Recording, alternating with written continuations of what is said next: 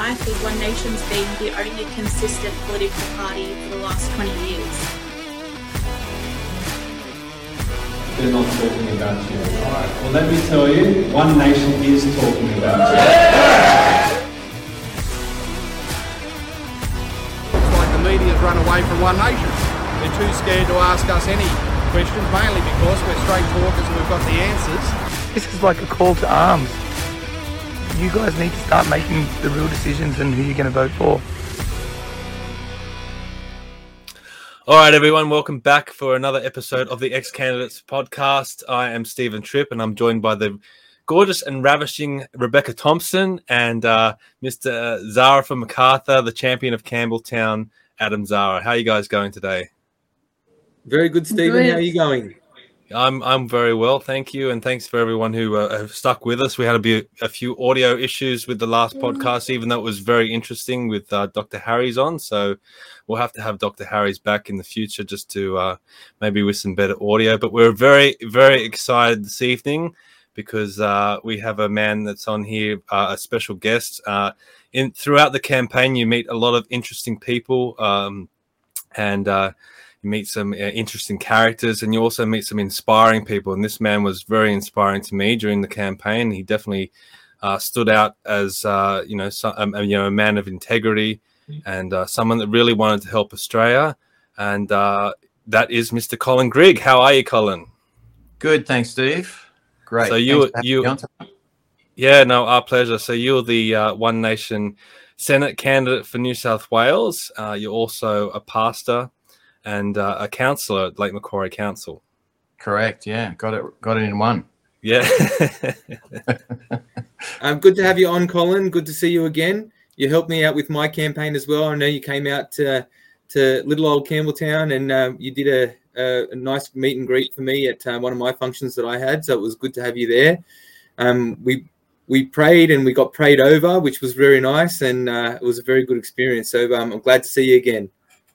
Yeah, great to see you too, Adam. We just uh, we feel linked to you guys, and you know, there's a bond there which has just uh, been formed. That's one of the things I love. You know, like I'm counting the fact that uh, that I didn't get in, and and uh, there was there wasn't much of a result. The fact that the the friendships that I made, and you know, I and and you guys stand are standouts to me too. So uh, we just love being with you, and and look forward to you know staying staying uh, in touch and and being together at least uh, at least you know like once every three months or something, having a bit of a get together and different locations. So yeah, fantastic, and love being with you too, Rebecca, down in Camden that day. That was fun. Yeah, that was fun, and I remember you calling me. Was it the night of the election, or maybe the day after? Um, just to check in on me and see how everything was going. And um, you had me in tears at the end of the call. There's oh, just something sorry. really special about no, there's something very special about who you are. So it's been awesome to get to know you. I just have that effect on people, you know. They, I make them cry. You do, but like in a, in a positive, in a positive way, not in a negative. Tears of joy, tears of joy. yeah, and just like that feeling of being comforted and supported. It was, yeah, it was nice. Well, that's great. That's what we wanted to do, and that's what we want to continue to do. Is encourage you guys because you guys are the future. You know, you guys have, have got um, the years in front of you. Um, you know, I've got a couple more maybe, but you know, mm. we'll see hmm. how we go. And uh, but you know, you young guys, you know, you're awesome, and I just I just love you so much, and uh, you know, you're going to do great things in this life, and always always aim. You know, always aim for the sky and and step out and you know, a tortoise has to stick its neck out to make progress. So, um, you know, we have to stick our necks out if we're going to go forward. So, taking some risks, not stupid risks, obviously, but you know, stepping out there and challenging, challenging the um, the negatives, you know, and turning well, it into.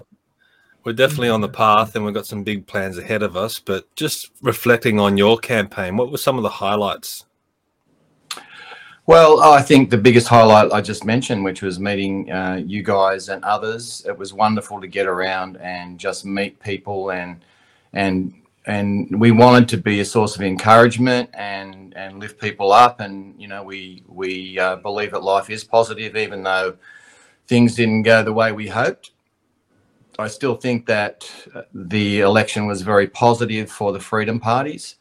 And I don't know whether you heard, but apparently a UAP guy got in in Victoria in the Senate. Yeah. So, um, and Pauline's back in, which is wonderful. Mm, but I'm goodness. not. I- I'm not discouraged. I think that you know you've got to you've got to get known. You've got to get out there, and and that's what I would encourage you guys to do right now is to stay out there. And I was it made me my heart leap, Adam, when you said you want to get back to campaigning. And I think we just keep campaigning, guys. That's what we should be doing, and um, and encouraging one another. And you know, um, I was very encouraged with the stats that the major parties only got like 65% of the votes or just over. And so it's the first time the AEC has had to do a recount because they had to, they usually uh, expedite things and just give all the preferences to Liberal or Labor. And I started to get suspicious about this two party preferred Mm, word and uh, and think there's more to it than just a word. And I think oh, it was it was borne out when they had to do recounts in half the seats to uh, because they just they just put preferences in places where they shouldn't have done. So that that's is that corruption? Well, it's it's uh, even if it's a mistake, it's still a bad mistake and shouldn't be made. But yeah, so I I uh, the thing is we've got to wake up the other 65 or se- I- you know I like to say 70 it's a nice round number but there's still 70% of people out there who don't know what they're doing. They don't know how to vote. Uh, in my my tripping around you know visiting you guys and visiting other places around New South Wales was was a great opportunity. But in a lot of places I was just explaining to people how to vote because they didn't know. And I think that in itself uh, is a strategy that the AEC were running to and continue to run because every election, state and federal, they change the way to vote. And you've got to catch up on how to do that. Now, uh, I think uh, last time I heard, I could be wrong now, I haven't heard lately, but a, a couple of weeks ago, that that over half a million people um, voted informal. Um, and that's also counting those who didn't vote.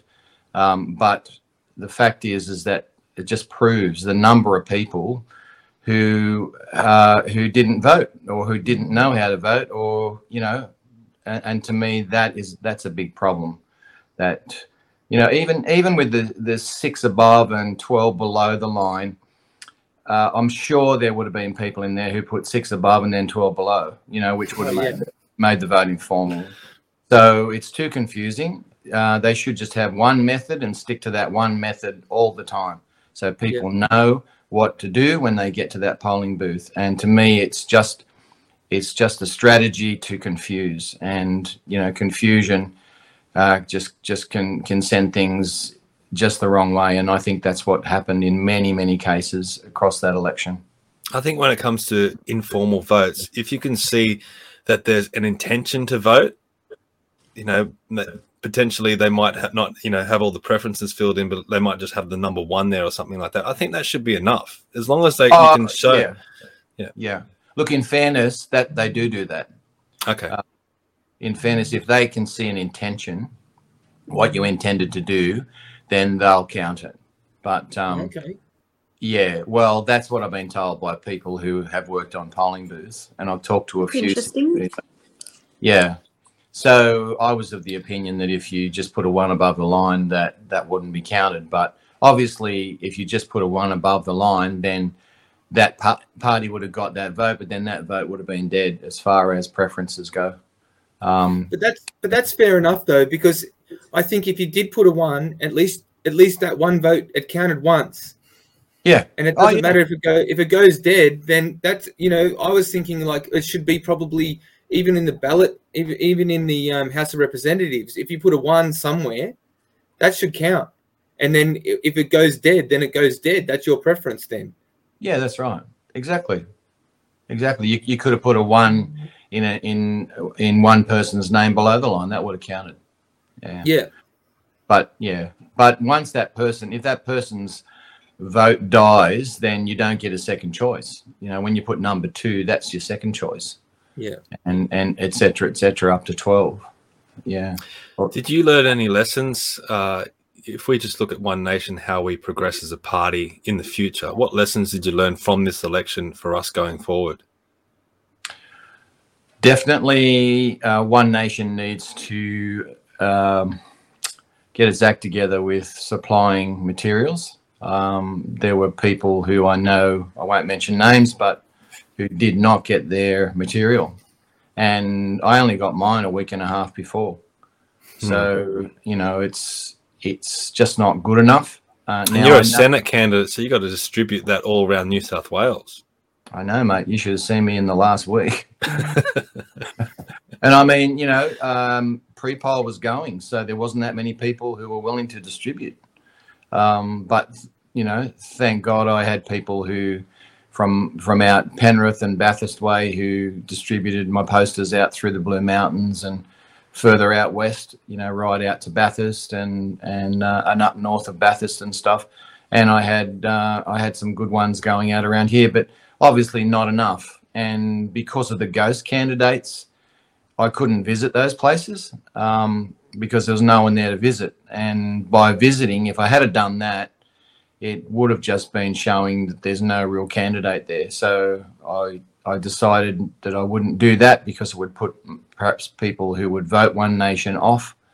Um, and it was a way that was not illegal, but it was uh, just a bit questionable, I think, on on what One Nation should have done in that case. But going to every seat in Australia and then um, with six people in the office, I think that's, that's uh, a little bit ridiculous. Um, and but I think you know learned that lesson, and Mark's assured me that that it'll be a much better run campaign in in uh, March next year. And if we're up and ready to go, candidates decided by October, um, although that might just be the beginning of the process, but we need to be up and running, you know, very early. So I'm hoping it's all done by October. And, and that gives us a full six months before the election to, to have our stuff and to be running with it. Uh, and not missing out and being last minute. That was that. I think that's the most disappointing thing that happened. Um, I don't think it was totally negative, but I, th- I think we could have done better there. And calling up, you know, head office and asking for where or asking where's your order and saying it'll be sent on Monday, and then a couple of Mondays pass and you still don't have it.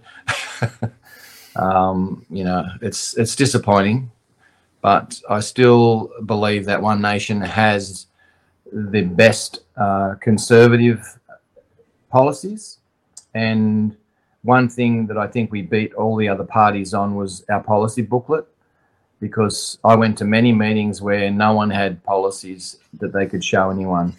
Um, and they said they had policies, but uh, yeah, so I could go on, but I, I, I won't because there's there, there were different circumstances and different things that happened. I had an argument with a lady from IMOP one day, uh, well, on election day, actually in the morning, at a booth um, just across the lake here, and uh, and she was with IMOP, and her her leader, I can't remember his name, but he said they only had basically one policy, and that was that was for no injections and you know to protect the body and that sort of thing, but this lady got very upset to me, upset with me because a guy came along and said, "Your party to her, your party only has one policy," and she said, "No, we have forty policies." And uh, he said, "Well, there's only one that your leader has said," and I just turned around and confirmed that, and then she got very upset with me. I, didn't, I actually apologized and I said, "I didn't intend to to insult you. I just was agreeing with the guy, and because that's that's exactly what I'd heard."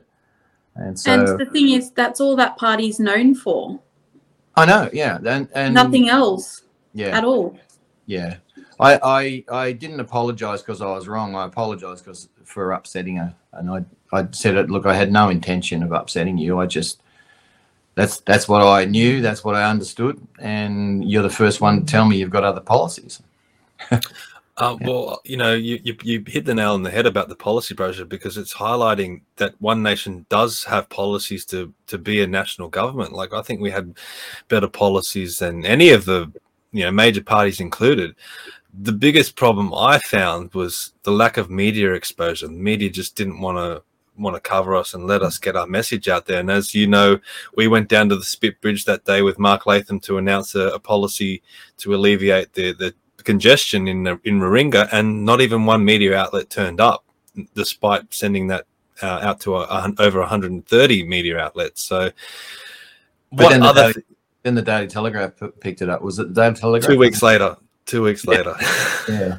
Yeah, I know, but at least it got picked up, and you got a bit of a profile there before. So before I was the uh, election. Go sorry, ahead. so I was also accused of only being a one policy person or party, and I'm kind of like, well, okay, but then we had um, a, a family law reform. We've got that. We had that booklet with 40 policies in it that we all that as a candidate you all believe in because otherwise you wouldn't be a candidate for that party. Okay, we're not not encyclopedias. We don't have knowledge on every single topic, but you read through the. I know I read through them all, and I agreed with all of them. That's why I signed the dotted line to become a candidate in the first place. Mm. And then I had not only did I have um, the three federal policies, but I was also because um, my uh, I was also petitioning for or to raise awareness about um, a second hos- a public hospital in the greater uh, Macarthur region, which you would have heard me always was. Um, Alan Jones says that you, you, say it till you're sick of it, and then people start to listen. And um, so, um, so I was every time I went anywhere or spoke publicly, it was always about the hospitals. We're also fighting for a dedicated children's hospital. Yeah. Our incumbent um, is a well was a pediatrician until he became a, um, a, a member for, of parliament, and you know, the most he asked, the most he was fighting for was a, a, diagnosis clinic in in the hospital that's already overrun. I mean, they're they're ramping, they're still ramping um, ambulances. So yeah. it, you know, like we need a hundred percent need a second hospital, public hospital, and then why not put a, de- a dedicated children's hospital in? I mean, that's that was one. You know, I had about three or four policies on the fly, and was still accused of being a single policy party. So. Yeah you know? Yeah look it's that's why we need more time you know um, i think i think get an opportunity to do that. And i think we yes we need to seek opportunities to get in onto media and probably more so tv if we can. But um, so we need to come up with with some controversial issues and you know pound the the desk or the table or whatever you want to call it um, with those things and like Steve just I know it was you, Adam. I think um, Alan Jones saying keep saying the same thing, and that's true just in church. You know, you've got to get you've got to say the same thing ten weeks in a row before people start to hear the message, and it's that's just the that's just the way of the beast. You know, it's it's uh, it's just the way that people are, and you know, there's a lot of, I'm sure, you know, I'm not telling you guys anything because you've learnt this in the election is that a lot of people just couldn't care less, you know? Yeah. And, and that's what we've got to try and work on is, is making them care. And we, we, we did it through the, the freedom parties and that sort of thing, but we've got to break through in a bigger way because really we were, we're preaching to the choir, you know, um, when we were doing that. And it was great. It was nice to be at those things, but we weren't reaching the other 70%. I think we need to utilize our big hitters, our big names.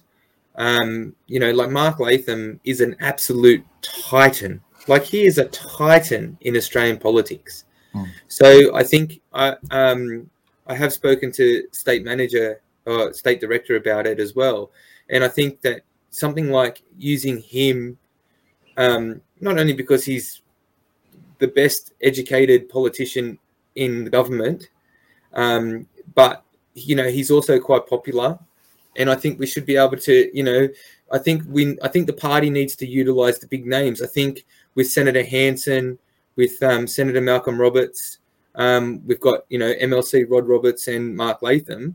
Um, those guys should be on the. We should actually form like a team. So I think if if they, I think, and I think um, this is something that i am going to push also in a few weeks when we have our um, shutdown meeting. Um, is that if they're gonna if they're gonna do um, like uh, um, like an on-site kind of like press conference, they should give us a few days heads up or something like that. And the people, the candidates running should be there. We should be in the background. We should be on TV. We, sh- we should be show- showing us as a, as a, a real force. Um, I know that um, Rebecca and I um, really did team up. Our campaign, we did a lot together, and people saw that. People respected that. Not only do, not only would my volunteers help her, her volunteers help me, even by simple things by spreading the message. You're getting double the broadcast just from people sharing stuff.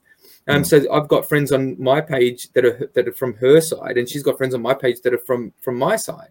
And it's kind of like um, I think that I think they need to utilize that much much more because um, being a minor party, teamwork is everything.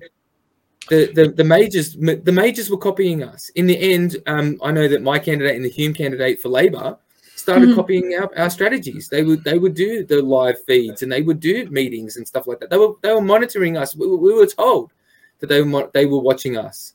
Yeah, well, so that's cool. um, yeah, I mean it's a compliment, but it, I mean you know it only got us eight percent, but I know we're building, but Yeah. we still need to. Um, I think we need to jump on the bandwagon of the big names. We need to use them. Absolutely, yeah. And I think uh, one of the things that was a downer for this past election was that Mark Latham and Rod Roberts had to be in Parliament right through the um, the pre-poll, so they couldn't get around. Uh, I wanted Mark to come to Lake Macquarie, and uh, he's done it before. I've had him in church, but um, he just said, "Look, Cole, I'm sorry, but I've got to be in Parliament. I can't. I can't be around." Uh, he and literally ran out of time, and half of that was probably my fault because I hadn't lined him up early. But uh, you know, he went out. I went out with him to to Dale. McNamara is out out at uh, Hunter and spent a day with him, and that was good. Um, I you know I was in the background when he was talking to NBN up here, and I got I got to say something, but they didn't use my bit. So, but anyway, I got a bit of feedback. Oh, I saw you on TV. But anyway, um, yeah. But you know, I think that I think we've got to get that lined up, and I think in a couple of weeks when we go up to, I think we're there on the seventh of July, so it's not far away now. Uh, we don't even know where we're going yet, do we? Um, I, I can't remember. Top secret. Yes, but I'm not Well, going to we'll- we'll- announce we'll- it publicly. We'll keep it secret because we don't want gate crashes. We want to just Yeah, do- no do- gate- This is not a private conversation. It's going I'll text you everywhere. afterwards, Colin. I can hear I can hear the Pink Panther playing. yeah. yeah, exit stage left. Yeah, yeah. So um, Colin, uh, oh, sorry. Go you on. go ahead, Rebecca. Go. I just had a question for Colin.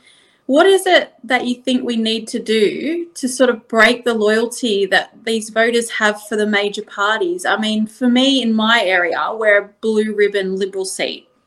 It's a safe seat by 13%.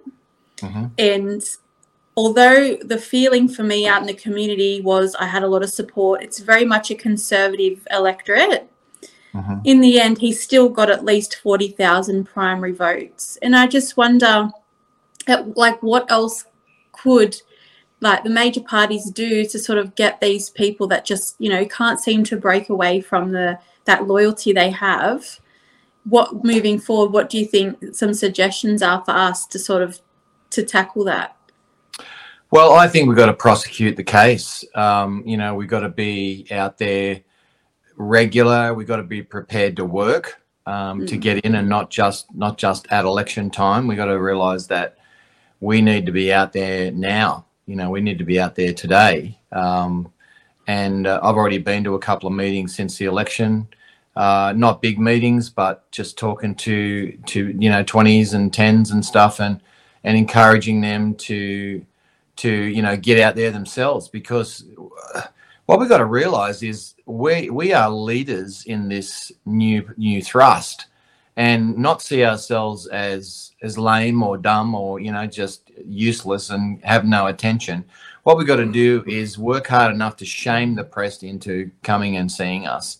And what i would love to do and um, i'm hoping that we can start doing it from this meeting in a couple of weeks is is just and, and Adam you're alluding to it before but but forming just groups that meet regular and perhaps in on you know forums like this, and we just talk and we share our ideas and we encourage each other and we brainstorm on things that we can do, news items and stuff like that. We've got to be continually looking at the news and seeing what issues are, pa- are people passionate about, and we've got to shake the you know shake the the doors of the the media down and and get press from them. But we've got to be a little bit different to to the kind of people they are and and we got to have the issues a little bit of an edge on the issues. So that's where probably mark could do a lot of a lot of uh, give a lot of assistance to to us to be able to know what we should home in on. I mean like like you said before, Adam, that you know Mark's got the attention of Australia, and um, you know he's just he's just a real key guy out there. And one of the um, ideas that Adam and I have is a one nation candidate calendar. so where we all, you know, it, you know, Adam can be. Uh, you know, yeah. Were you in on that, Colin? You want to be part of the calendar? Um, one one question. To take my clothes off, mate. No. it won't win any votes, believe me. well, you were elected for local council in 2016, and I hear all the mm-hmm. time real change happens at a local level. Uh, you hear that from global bodies such as the United Nations and World Economic Forum, and even the Greens for that matter. They really focus on influencing influencing society through local governments. Um, in your experience, is this true? And would you encourage more people to enter the local government the fight for freedom and Australian values?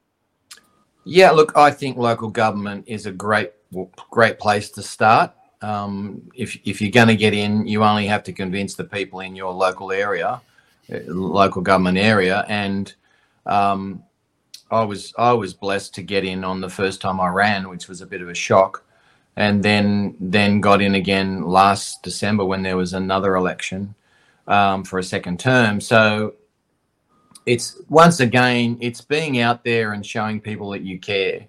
And you know even in the ministry you know as part of being a pastor is just showing people that you care. You can't always fix the problem you know and i mean you're not houdini you just can't go out there and fix everything. Uh, uh thankfully a lot of things you can but if you follow people up like i had a, a constituent ring me just the other day and and i was actually driving back from uh, Taree, and he got on the phone. I was actually heading to a council meeting. That's why I was coming back, and he was jumping down the phone on me. You know, you know they're putting they're, they're closing my road, and you know no one's answering me, and I've had no consultation on it. I have a business. He's a he's a guy who who makes dentures for people. And he said a lot. Most of my my clientele are elderly people and you're going to close the road and, and, that blocks one end of the road and people are not going to be able to park and all this kind of stuff. And look in this case i was able to help him because i took it to council. I got the attention of the staff and and the mayor and the next day we had a meeting and decided to invite these guys in for uh, for consultation.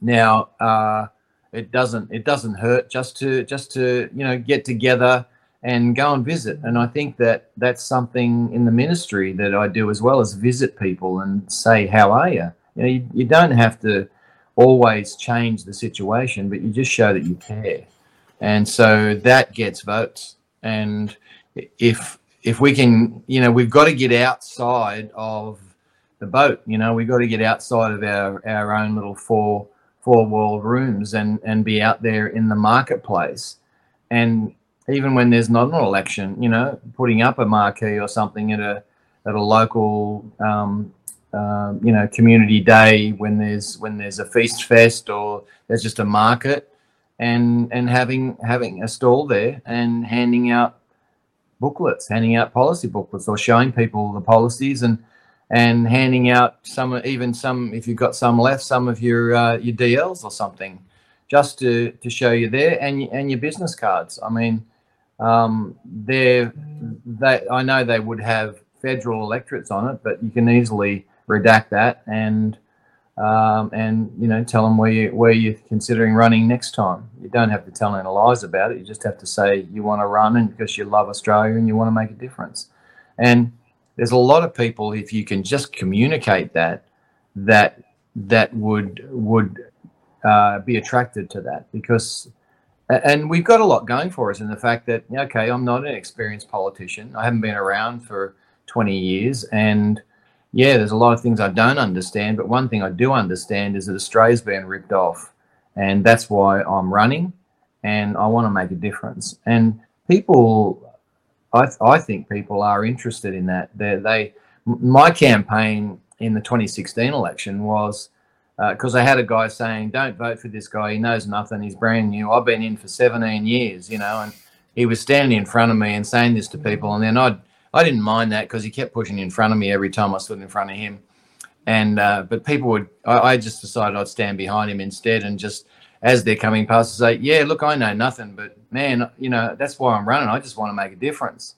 And uh, and you know I was winning votes. I was winning people over, you know, and that was about the same thing. It's not no different really to what we did um, with One Nation, although I was running as an independent. But yeah, so just just you know being there, turning up, showing people it is a commitment, and um, but it's it's something that right now we don't have to be doing 24 7 but we should be out there regular and and talking to people in the street you know going down to marketplaces and just talking to people. You don't really even have to do any more than take a, a business card with you. And um, you know if you don't have a business card you ran out or something just get some more from vistaprint. There it's like it's so cheap. It's like 16 bucks i think for 250 cards or something. It's just ridiculously cheap. I so, overbought on everything. I've got stock I've got stock of everything still. I've still got two yeah. boxes of DL flyers. I've still got a box of um, how to vote cards, and I think I've still got a whole heap of business cards left as well. So I'm good. I just I just be I can just flick them out. It's all good.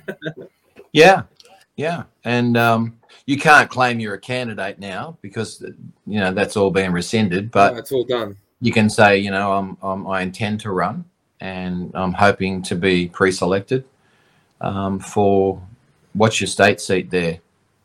Uh, Campbelltown. Campbelltown. Okay, so yeah. you know, start start start now. You want you want to win Campbelltown, well, and yep. The other thing is, it's a bit like a game of soccer. Just mark your man, mark the, the guy who, who's um, who's resident in in the parliament, and and try and pick him, pick him apart. you know, like you said about the hospital.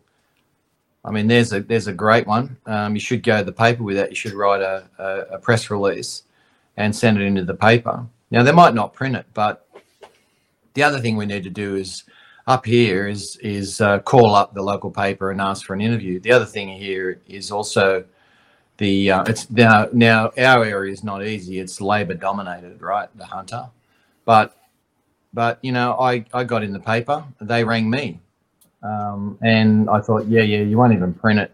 But they gave me a really, a really fair show. You know, like I, I was impressed. I thought, buy for a Labor Party paper. Um, I, I was expecting they'd be bagging me somewhere, but I was saying, you know, we need to sack all these, all these mainstream parties and and and let new people come in and drain the swamp and, in fact, get a new swamp, which was one of the things I was saying a lot. But yeah, it's it's it's getting attention, and it's uh, if you know people who are in in the media, uh, or you can befriend people who are in the media, and that's another thing you can do.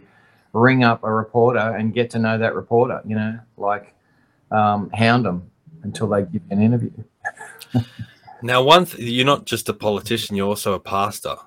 And now, one of the th- one of the things I've found extremely interesting is the correlation of Christianity and our system of government, uh, which I always took to mean, uh, you know, well, sorry, uh, you know, Australia is kind of considered a Christian country, which I always took to mean, you know, there's just a lot of Christians here, but it's not actually that. It's it's more that Australia, our, our system of government, our system of law is based on the teachings of Christianity. That's right. Now, I feel, and I, I don't know if you, you know, I'm interested to see if you agree with me, but a lot of the attacks on Christianity that that are happening is to discredit Christianity, because mm-hmm. once once you can discredit Christianity and get it out of the way, then you can have a field day with government because Uh, You know, the whole idea, you know, with us, you know, uh, separation of powers and constitutions, and uh, basically these things that protect us from human nature.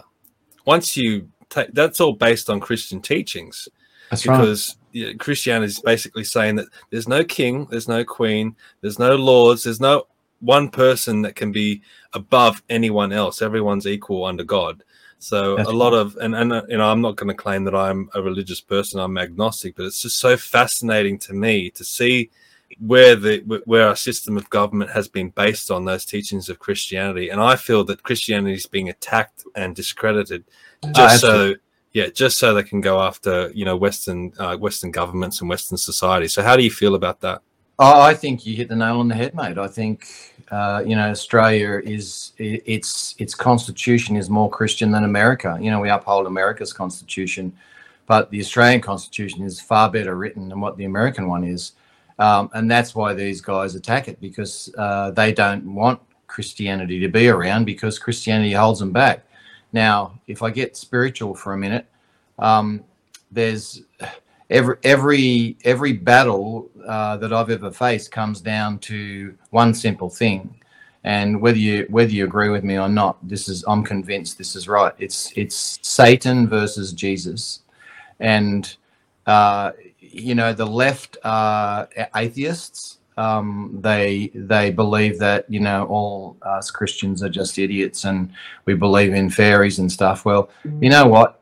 If you believe in climate change, then to me, uh, you believe more in fairies than what Christians do, because at least we know Jesus was actually a person who was on the earth, you know, um, and and uh, they they uh, it's you know some people and I think rightly so call it a cult. It's a cult. Um, it's a belief because you've got to have a lot of faith to believe in climate change because there's no evidence it's even happening. So they make up the figures and they convince themselves. And you know, someone uh, at this Canberra the other day in this conference I was in was was uh, coming against um, a motion to have nuclear power stations built in Australia because the energy is so cheap.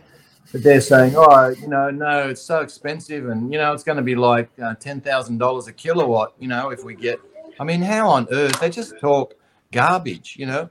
And uh, I, I can see that you've read at least part of the Constitution, Steve. By the way, um, because you know what it says about king, queen.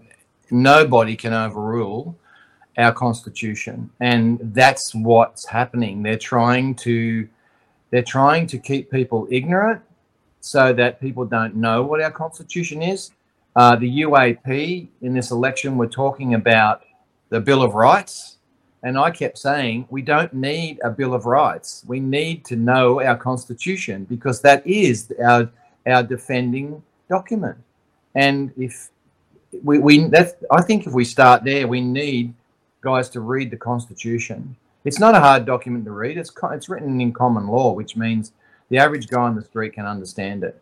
And Do you think um, people understand what separation of powers is? No, I think I, I don't. I don't think people understand a lot of stuff. Um, I think that if we can get the Constitution into our schools, like the Americans do, then they're not going to be able to to do these things because people are going to understand the Constitution. And like you, Steve, you're not a Christian. Um, you call yourself an agnostic, and that's fine. But you also, like Mark Latham, he he says he's an atheist, but he believes in the Judeo-Christian ethic that we live under, and will defend it to the hilt. Because you can't argue against it, really. Well, At the end of the, It's, it's it's it's the only true freedom that you can ever have is to live in a Christian country, a truly Christian country. And yes, Mhm.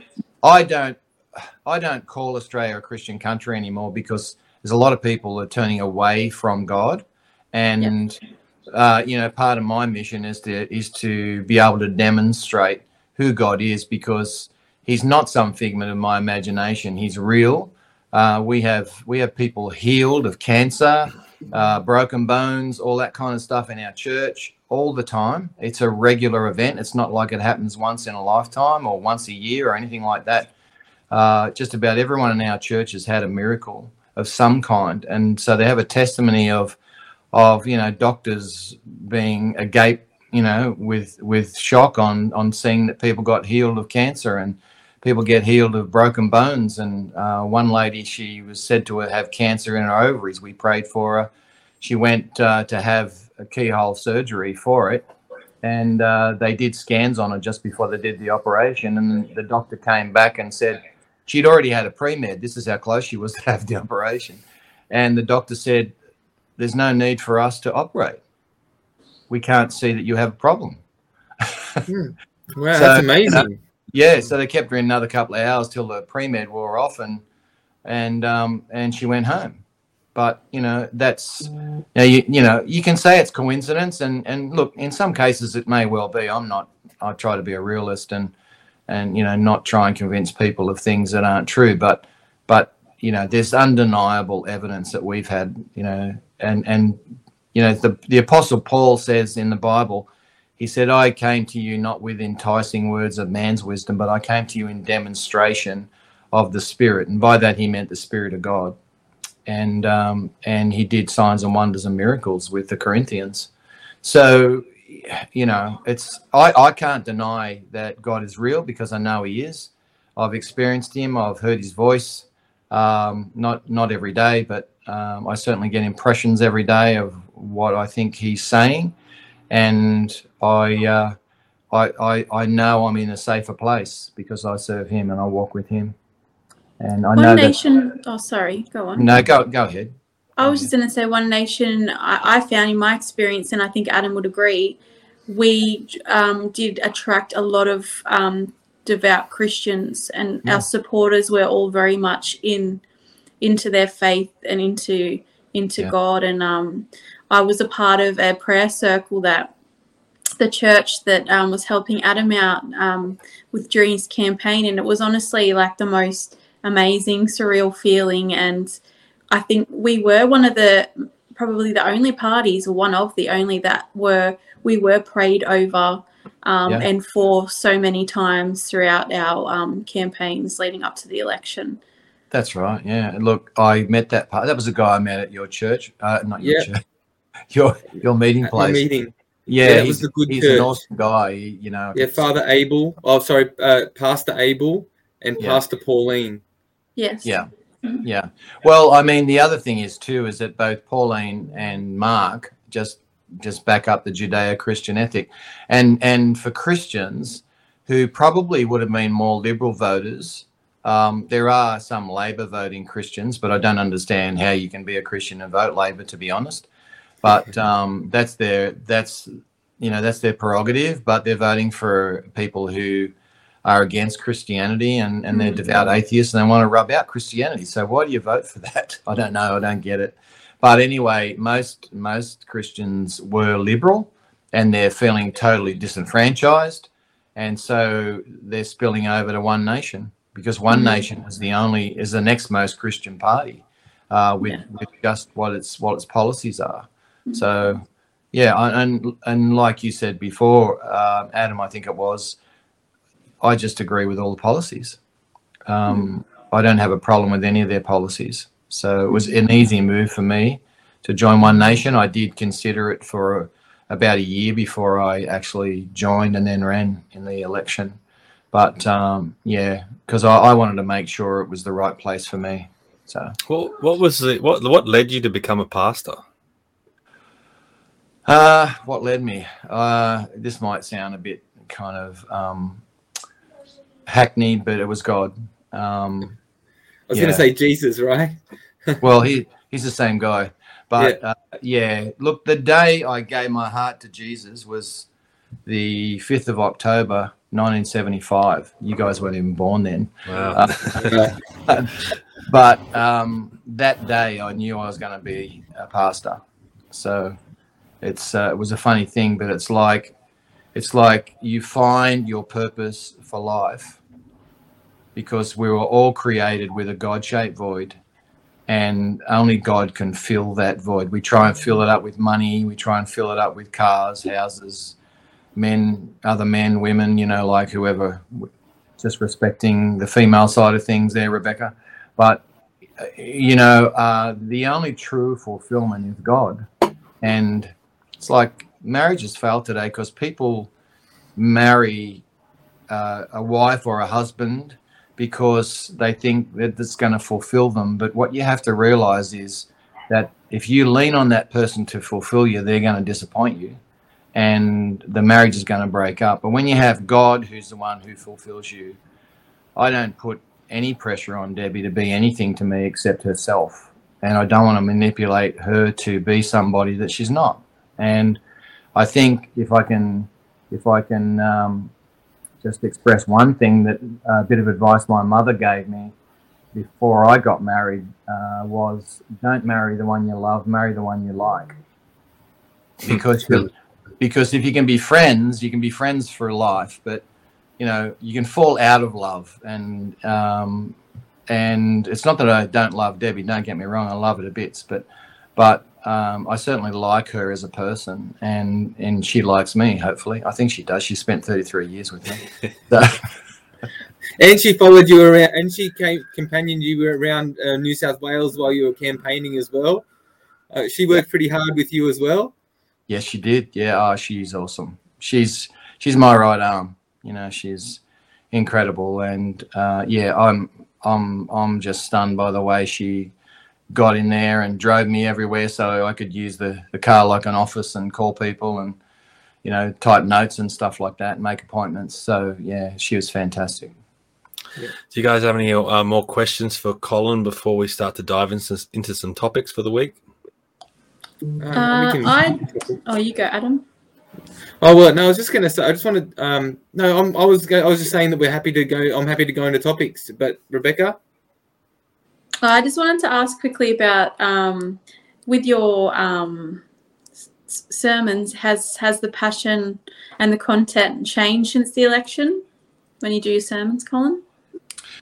Look, I, I'm blessed to have a church that of people that really probably uh, could all be One Nation members Okay.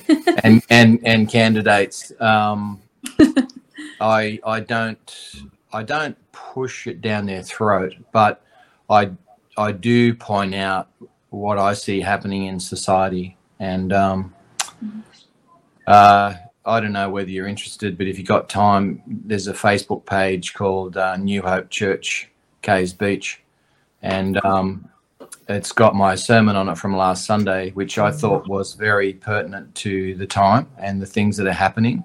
Now you got to you got to accept that I was preaching it as a pastor and from a spiritual point of view, Mm, um, because see the Bible says we don't fight flesh and blood, we fight principalities and powers, and I, I honestly believe that. It's it's the spirits that are out there that we're fighting, and they get into people. And but see, a spirit can't can't work without a body to work through, and um, and you know because Jesus loves the church and loves Christians, Satan hates them.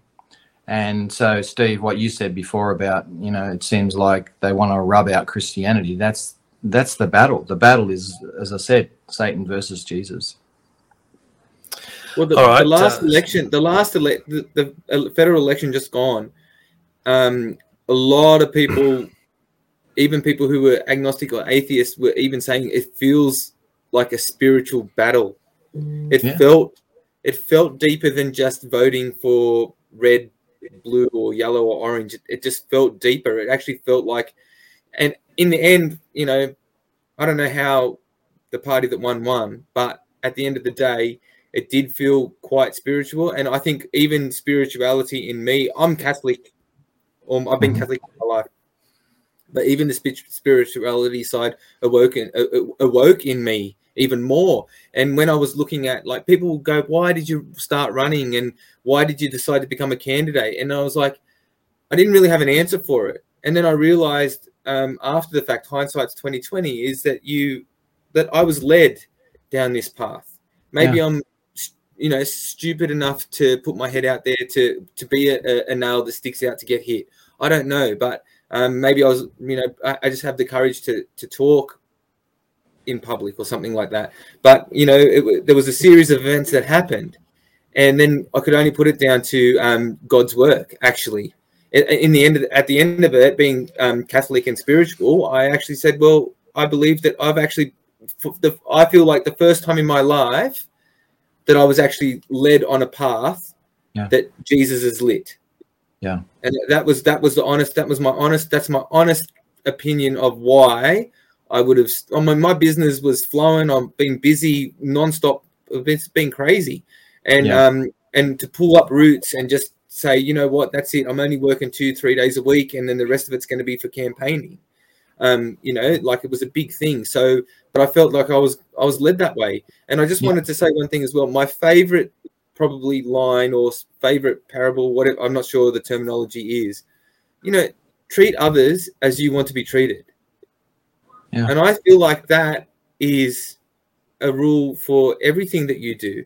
I think even I think I think political leaders should also I think they should have this on their mirror or in their in their in the in the front of their diary or something every day because I don't feel like that they're treating us the way that they would like to be treated. That's right. Yeah. So Oh, yeah. yeah, I, you know, Spot on. I mean, they think they they got the right to attack and pull you down, and and that's what it's all about. It's just if, and this is why we need to know the Constitution. This is why we need to be up on the issues because the left they've only got one agenda, and the problem is is that when they attack people who are Christian or conservative minded, which is what all of us are anyway, regardless of Christianity, um, they're going to want to pull you down because you're an enemy.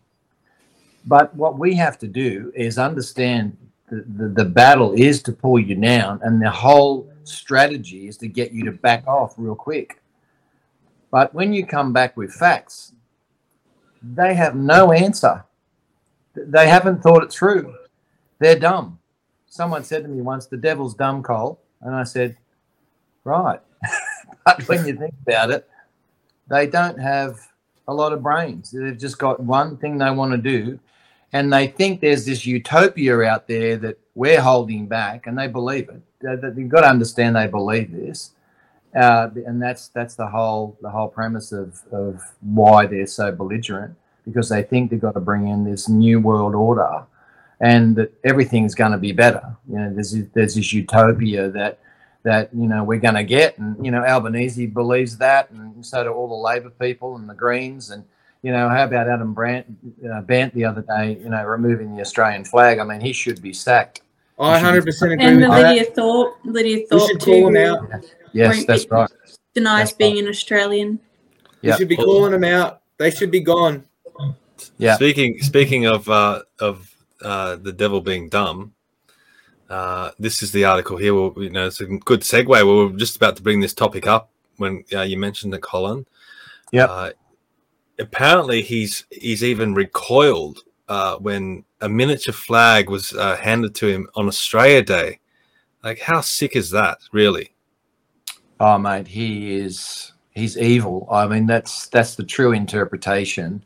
I'm not trying to to just disparage, but that's what he is. He's evil, and what he stands for is everything against everything that we hold precious here in Australia.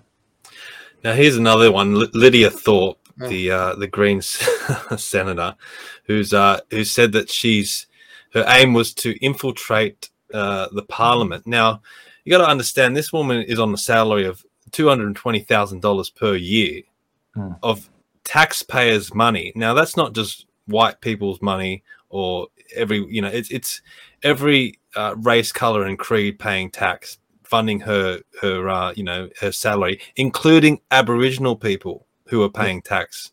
Now, and And that's Steve, Steve, that's that's before allowances. That's just what they That's, get. in that's hand. minimum. yeah. That's right.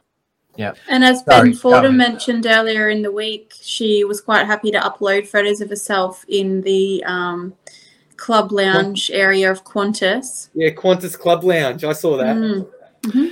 So if she's really against uh, being in Parliament and she's only there to infiltrate, well, why is she still accepting the the money? Just That's right. Yeah, Yeah. if she's if she's if they truly believe this is the thing, and and and it's not hard to see through it. And people, this is this is what's in our favor. People are seeing this kind of hypocrisy, and and and they're fed up with it. How many people I'm sure were saying to you during the election campaign that that they're really worried about what's happening they're concerned about the way Australia's going. So, you know, don't be discouraged. People are waking up, and we had, you know, t- to win over the the Freedom parties to win over like thirty percent of the people um, in Australia is is phenomenal. So, don't think that we lost. We haven't lost. We're just getting started. Yeah, But do you feel as though do you feel as though this needed to happen? This outcome for the election needed to happen in order to maybe shake people up a little bit more? Yeah, hopefully, hopefully that's what it'll do. I'm, I'm, uh, I'm watching very closely, obviously as you guys are too, Albanese and what he does. Have you heard what they're calling him? Um, um, uh, uh, what, what is it, Anthony Overseas? No, yeah, he's, he's gone. We've we've spoken about that actually in other. Or the As Aussie soon- Biden? Yeah, the Aussie. Bi- Not He's, he's just, he's just left Australia again to, uh, to go overseas. So that's his fourth trip, you know, since he's, he's been in what four weeks. So yeah, incredible. So uh, another one here, uh, another uh, interesting uh, topic is um, this here: twenty-five billion dollars to uh, install another flagpole on the Sydney Harbour Bridge. Yeah. Uh, you know, uh, how can they how can they justify this really? And, uh, and I know another company has come out uh, in in the meantime and said that they I think they quoted six hundred or seven hundred thousand dollars to install it. How did That's this get to twenty five million? The money's going somewhere, right? Yeah, mate, it's just another. Uh, it's good because it's another example of the corruption that lies in the Liberal Party. Um, and then you see Barilaro was offered a what was it, five hundred thousand dollar a year job overseas that that he created. That he Uh, established, yeah. Yeah, uh, I just think- so, you know, I Sorry. mean, it's just wrong. Sorry. I think it's a slap in the face to original Aboriginal people. yeah, absolutely. Um, I think I I've done work in um in Redfern in the block units um that has a high Indigenous um, population, or did when I was doing work about oh, it would have been over ten years ago now. Um, I mean, there was water cascading in the building that they that that people were living in. Like you know, I mean, surely you know some of that twenty five million dollars could have gone to really benefit the people. I mean, Yeah. I understand the symbolism of the flag, and and I you know I can appreciate it, but surely the um, indigenous people would prefer um, the funding, you know, to actually directly go to making their life to, to making a, a, a, difference to their life, because Yeah. look, I don't see how a flag flying on the um, on the harbour bridge makes any real difference, you know, to to to the indigenous um, population and their and their plight. If you And- follow Jacinta Price, you'll see what the real needs for the Indigenous community are. That's Yeah. right. And what I'm going to research Jacinta Price just a little bit more. I've just started to um, after um, the lovely uh, Senator Hanson was on um, on uh, actually Alan Jones the other day on ADH, and um, and she did um, speak highly of uh, Jacinta Price, and uh, Yeah. and yeah, and it was uh, amazing. some- and it was somebody that I want to start researching on as well because um, it seems that you know the understanding and she really does you know have her feet on the ground and and really does know what um, the indigenous population needs and um, you know is what and what the, and and has her ear to the ground of like what they're actually asking for. Well, she was born in Alice Springs and she lives in Alice Springs, unlike Lydia Thorpe, who's been brought up in the city living the high life. So she's got no And- idea. Hates Yeah. white hates hates white people basically, and her father's white apparently, according to um, um, Senator Hanson was saying the other day on the TV. And where does it all lead? Like she's talking about infiltrating the parliament, but then what? Isn't that not What, what, what was she trying to achieve? Like you're going to To bring the whole monitor the system down? colonization. What was it? To monitor the colonial system, were her Yeah. words. So Yeah. what's what's the end game? Like this she swears an- allegiance to our to our parliament, our parliamentary system, but she rejects being an Australian. Well, she That's thinks she's a terrorism. revolutionary, mate. The Greenies think they're revolutionaries and they're gonna they're gonna overtake and you know they're gonna rule. But yeah, That's fine, but what, what, it doesn't seem to lead anywhere. Like, okay, it doesn't it doesn't lead anywhere. Like This division, that's You- it. you ask you ask any Greenie or or Labor left person what this utopia is they're talking about, they can't tell you. Oh, they'll But just say that's when um, that they'll just say that it's um, you can charge your cars at night using the solar panels on your roof. That's what they say. That's their utopia. I mean, it's it's based in nothing. I mean, I argue, I didn't argue. We debated. I debated so many green, um, you know, um, ha- flyer ha- like volunteers when I was actually um, on election day when I went to most of the election booths. You know, and just you know the, the just the the it, they didn't even know what the percentage of carbon was as a percentage in the atmosphere. Yeah. Yet, so No, they're talking about how carbon's the biggest, baddest thing in the world. they don't even And then know. I said to the guy, okay, what is the percentage of carbon? Or what? And he goes, oh, what is it? Tonnage or percent? I said, percentage um, in the atmosphere. Oh, I don't know. I'd have to research it. I said, mate, you don't have to. It's 0.04%. You know, so it's not even it's not even it's not even a high blood alcohol reading. Okay, I think you lose your license if you if you're a P plater or something like that, but a regular driver has 0.05. So it's Yeah. kind of like they want to get rid of that to make the world better, and then Yeah. starve the plants so that there's no more. So they can't even eat their food. They don't even eat meat, so they can't even eat their. Or well, not all of them, sorry, but you know they can't even they won't even grow plants because there's no carbon in the air that actually grows plants. That's right. So that Uh, you the know, plants it's- it's- carbon. They need carbon. so that utopia is going life. to be Yeah. processed food, Mm. uh, artificial sunlight, Yeah. and living in your um, basement, looking at your computer, um, charging your devices off batteries. Did you hear about the Greenies' mission to the sun? No. No, I missed that one. They, they decided to go at night. That's a good one. That's, That's awesome. All right, let's jump into some questions because we've kept Colin over an hour. So um, we'll go to Instagram and Jemima. Uh, she asked, "How does how does he balance church and politics? Does he do uh, what does he do about the whole Christians have to support refugees argument? I've heard he's a pastor, so I'd assume he'd have some helpful advice." Yeah, uh, there's two questions there, so I'll answer the first one first. And um, I got asked this a lot on the campaign trail, but the fact is, is that um, as a as a pastor, I care for people, and as a politician, I care for people. I'm running because I care about the future of our country, and you know, I I could throw my arms up in the air and say, well, you know, I'm getting older, I can retire now, and uh, you know, and I can just put this all behind me and live happily on a pension the rest of my life, but uh, I don't want to do that. I want to, you know, I, I, I care about you guys and the future that you are presented with um, long after I'm gone. Uh, and, you know, I, I see you guys as heroes. I really do because you, you're not just you're not just being a you know a candidate.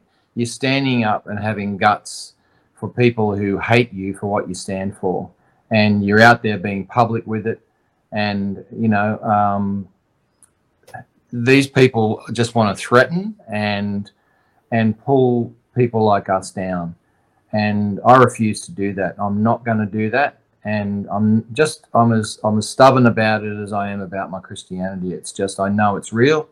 I know this is happening.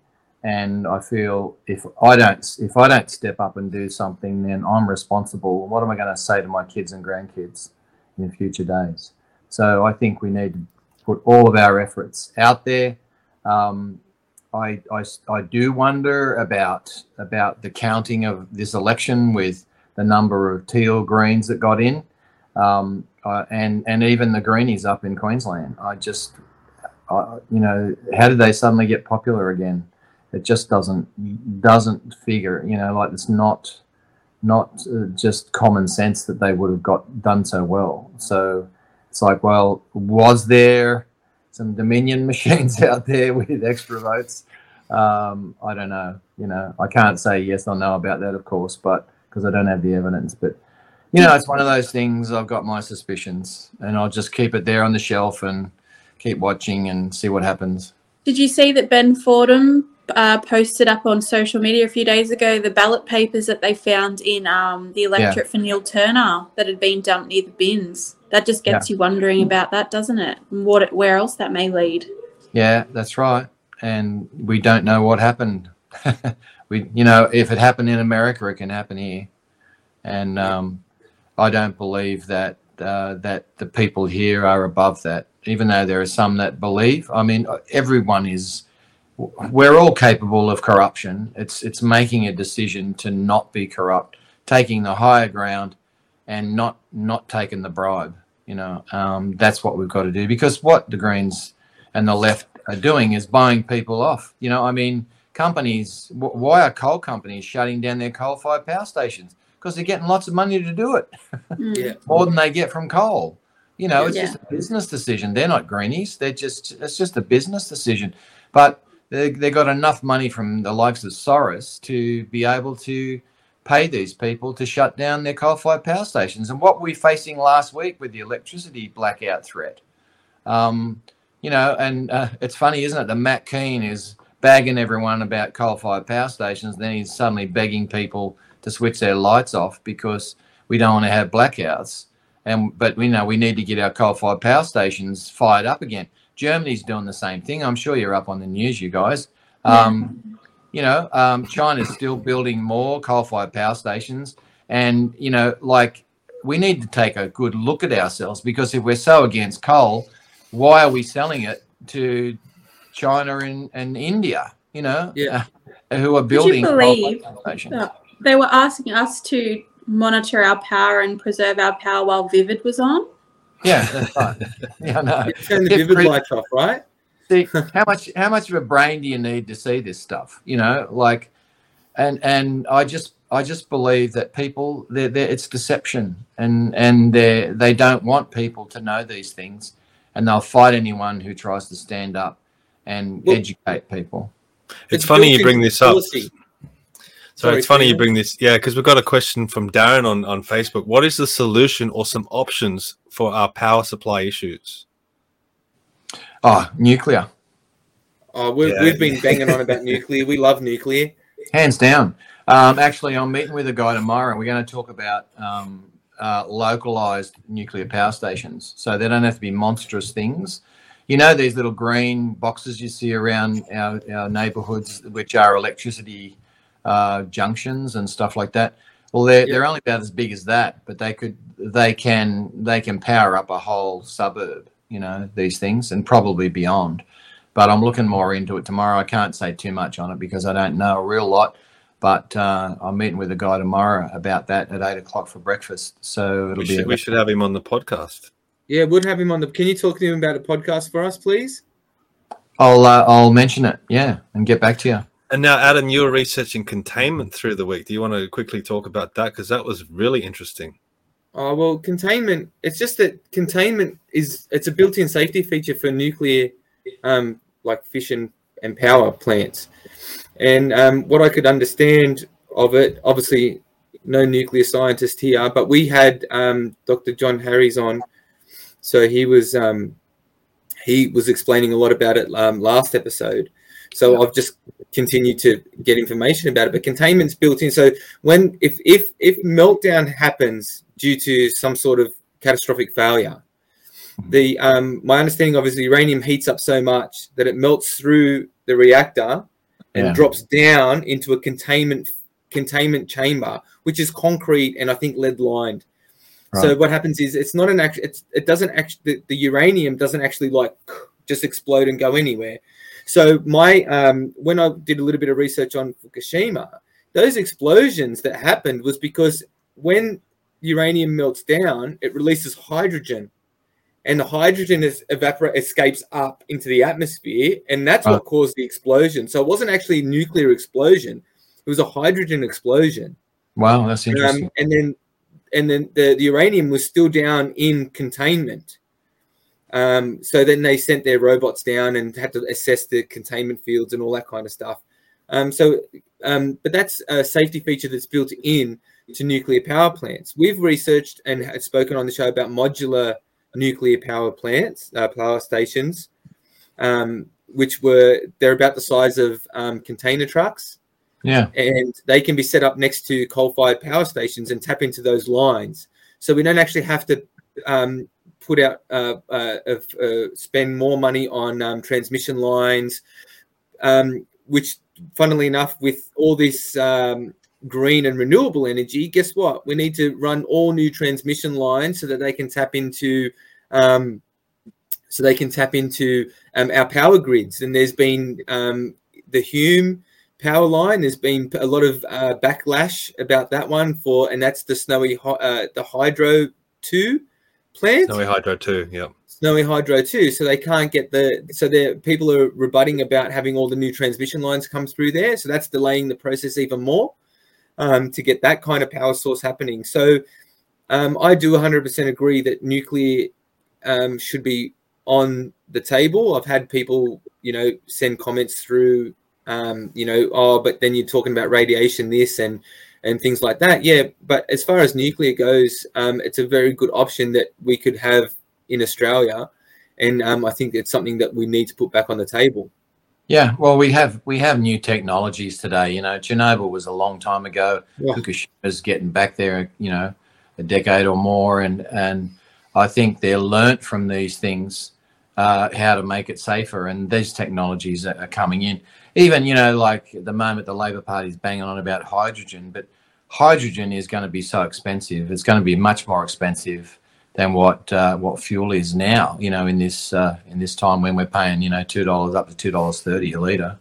Um, so and and the council that I'm in wants to be ahead in that field. You know, they're they're a bit of a groundbreaking council, which is uh, nice to be a part of.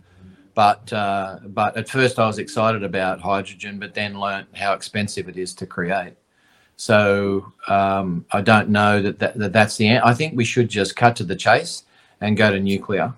Um, I, I agree with you there because hydrogen needs to be also cooled down to liquid form to be transported. Yeah, because right. um, it's it's such a fine element that it um, it actually escapes through um, steel. So wow. it's um it's actually can like so it's it's a highly volatile obviously substance. Yeah. Um, so it needs to be so you have to separate it from what it's always with. So it's in, um, there's there's not um, I know that there is I believe from what I just lightly heard today that there are some hydrogen gas stores like just hydrogen, um, but most of the time it's attached to other things like water, like so it's attached to oxygen, so that makes the H two O, so that makes water. Um, it's in I believe um, in oil or something like that as well. So they have to extract it from something else, which also takes energy. So unless you know, so it takes energy to extract it to use it as a fuel. Yeah. So you can't. Oh. It's it's kind of like an endless cycle. And, and I'm not I'm not 100 percent brushed up on it, but that's the rough no. gist of, of kind of like what it is. So because it's a it's a it's a very volatile and hard element to to to, to transport you got to put it into liquid form so you can transport it overseas or internationally um, or around the country. Um, so that's you know that that's energy. That's all energy. Whereas, as um, Stephen and Rebecca and and um, uh, Dr. John uh, Harries discussed, was that um, uranium's in the ground. It's radioactive. We pull it out of the ground. We enrich it to use it as fuel and then we store it in in in special uh, facilities after it's depleted uranium. Yeah. Um, it's it's it, you know that's it's kind of like it's it's kind of like I don't believe it's a, I think it's a, it's an old technology that we should be utilizing. And it's not that green sludge that comes out of the side of the plant like you see on The Simpsons. Yeah. Well, so, that's a lefty program, but yeah, look, my argument is the whole rest of the world's involved with nuclear. You know, uh, if we're going to have a meltdown, then we're going to have it anyway. Uh, and if it's going to destroy the earth, then Australia doesn't have to be not. You know, what's going to happen? The whole rest of the world blows up, and Australia's floating around in space by itself. Hello, ding ding. Well, it's not. It's that's no. not going to happen because you look at Chernobyl. Only forty-seven people died, or, or, a figure around that. I'm not exactly sure. That's thirty-seven. It was uh, Stephen. Was it thirty-seven? Something like that. That was recorded. That was thirty-seven recorded deaths re- directly related to the explode, like to the explosion.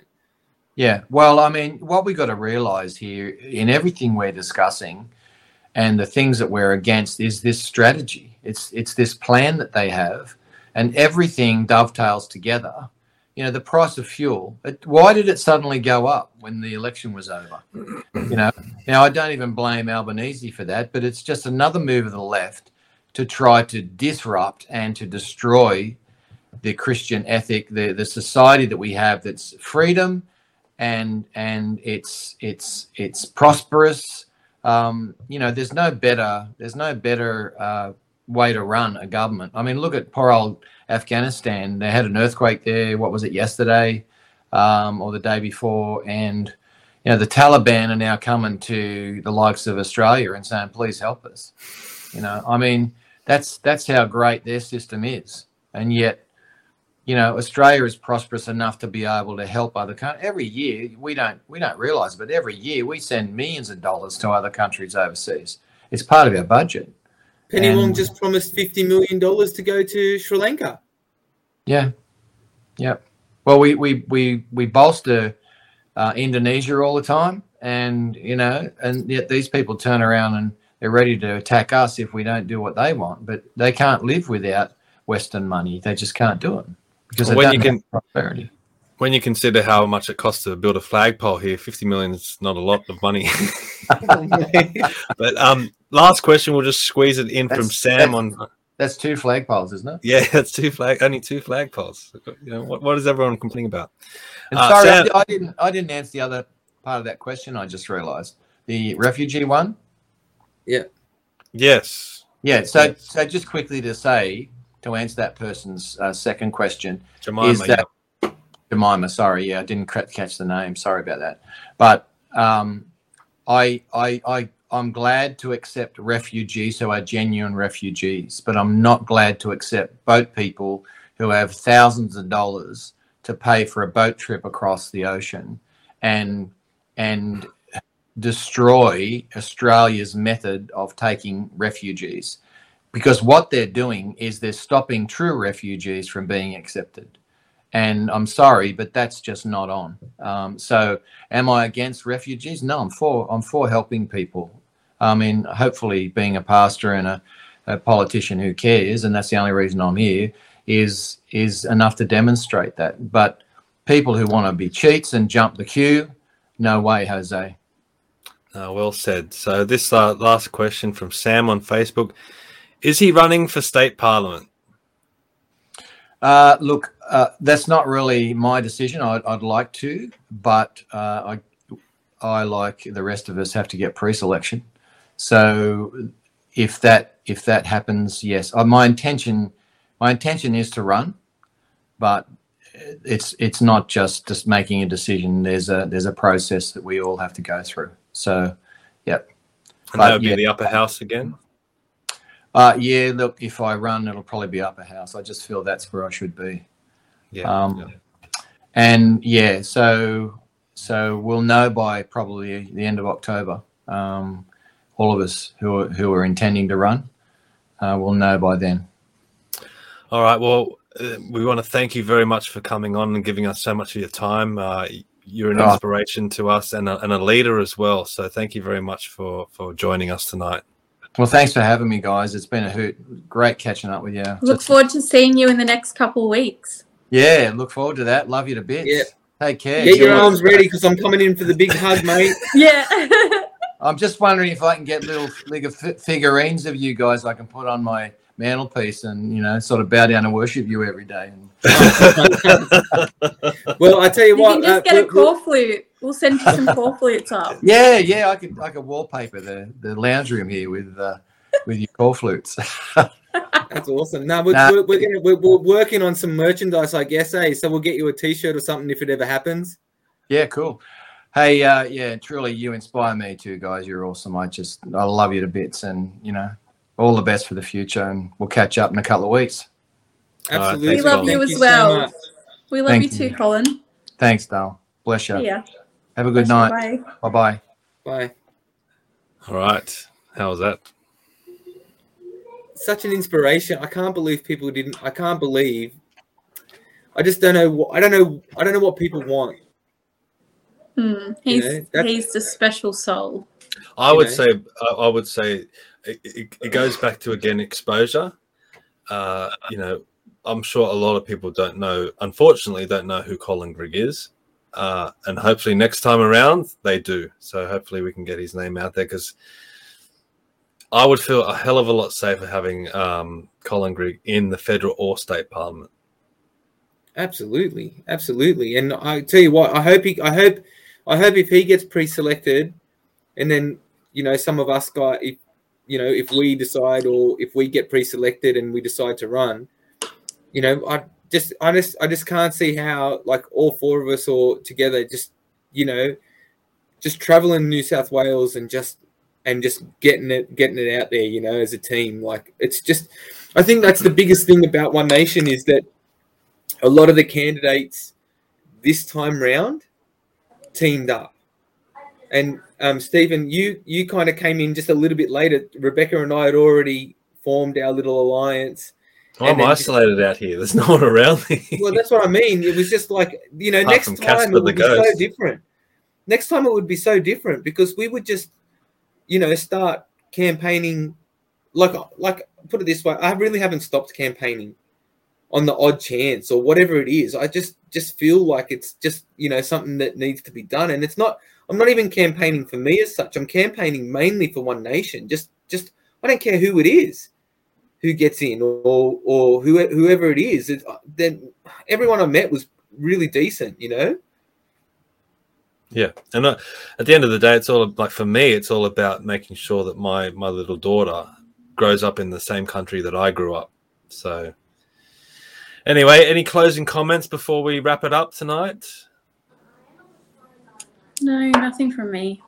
I'd just like to um, again thank um, Colin Grigg for being on, and I'd like yeah. to thank. Um, I like to. I look forward to Friday nights to see you guys, and it's it's really good to do this. And I just hope that um, our intention is to raise awareness that there are good people, and yes, we are new, and we might not be as polished as everybody else, but we're our intentions are good and our intentions are right. So we are trying to make a difference um, to better Australia and to bring back the good old Australian values. And um, you know, like you know, we're fighting for um, the Aussie battler to achieve their hopes and dreams, and that's what we're here for.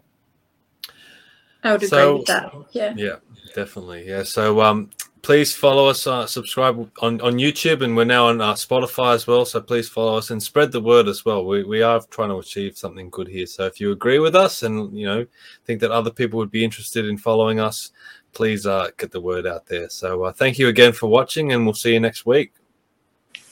Good night. See ya.